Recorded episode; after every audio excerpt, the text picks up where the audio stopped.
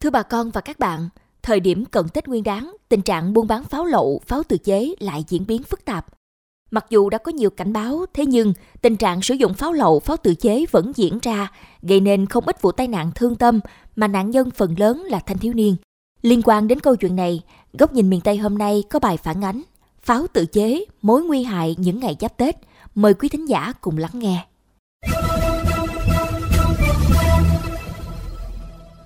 Lướt mạng xã hội thì thường em cũng thấy nhiều clip dạy làm pháo nổ.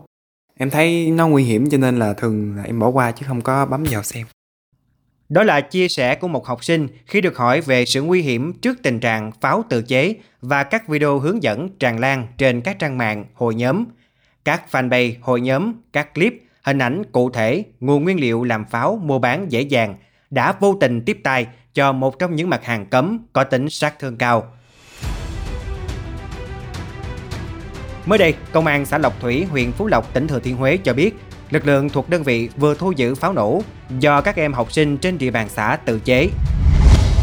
Cách đây ít ngày, tại huyện Krông Bắc, tỉnh Đắk Lắk, Công an huyện phát hiện 6 học sinh tiểu học và trung học cơ sở trên địa bàn góp tiền đặt mua hóa chất trên mạng rồi cùng nhau chế tạo pháo nổ, đốt dịp Tết Nguyên đán sắp tới và bán lại cho các bạn cùng trường.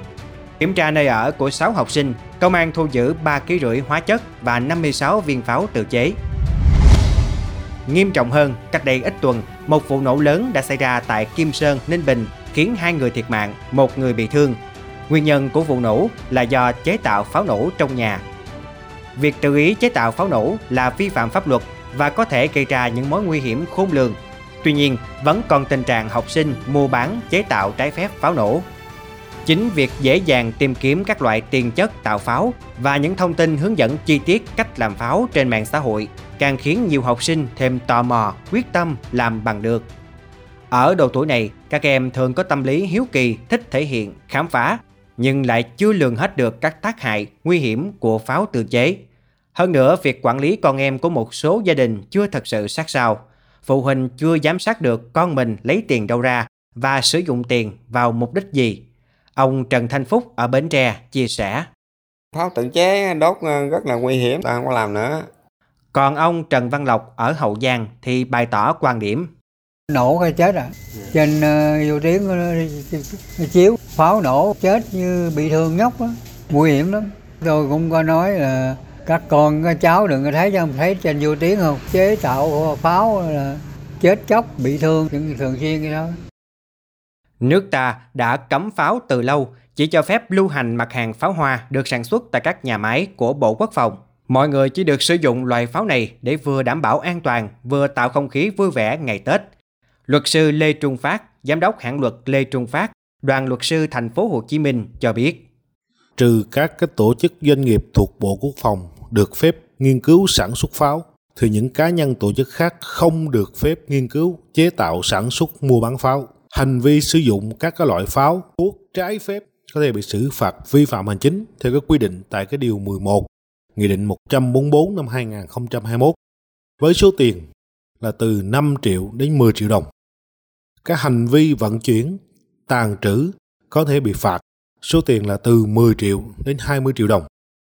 Bên cạnh đó, hành vi này có thể bị truy cứu trách nhiệm hình sự theo cái quy định tại cái điều 190 Bộ luật hình sự năm 2015, sửa đổi năm 2017 với cái tội sản xuất buôn bán hàng cấm.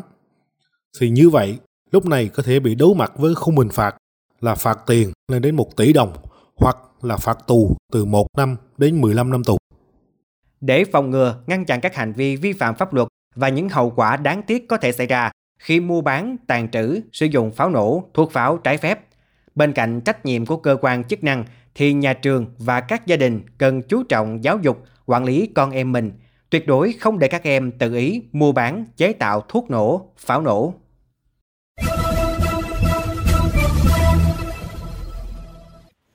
Thưa bà con và các bạn, học trên mạng, mua nhiên liệu về tự chế tạo là những hành vi mà nhiều thanh thiếu niên đã thừa nhận khi làm việc với lực lượng chức năng. Đây là hội chuông cảnh báo về mối nguy hại của pháo nổ tự chế trong thời điểm cận Tết như hiện nay. Tiếp tục vấn đề này, mời bà con và các bạn cùng theo dõi bài bình luận do phóng viên Nhật Minh thực hiện ngay sau đây.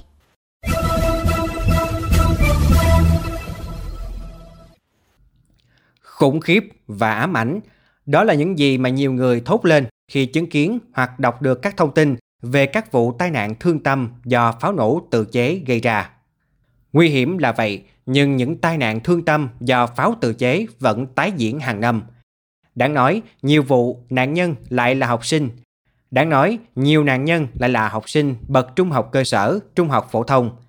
Theo các chuyên gia, ở độ tuổi này, các em thường tò mò, bắt chước, nên không ít em đã làm liều.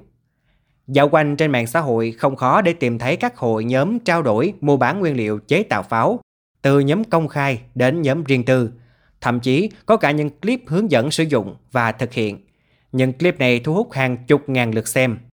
Các video mô tả công thức chế tạo pháo nổ chi tiết.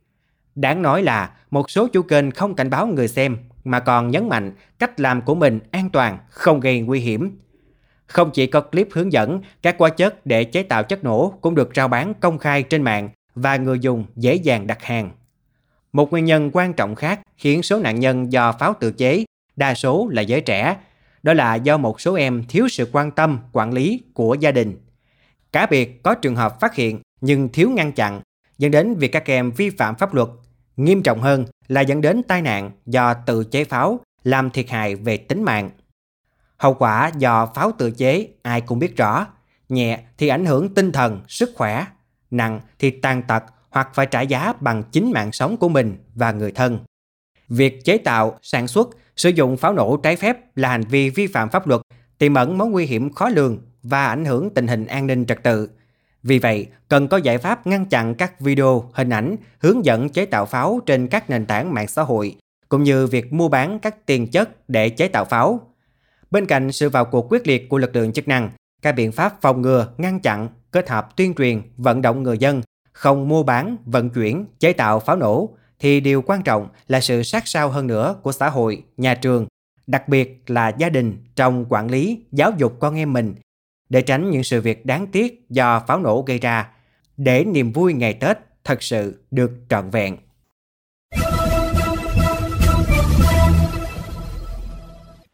Đến đây, chuyên mục Góc nhìn miền Tây trên Mekong FM 90 MHz cũng xin được khép lại.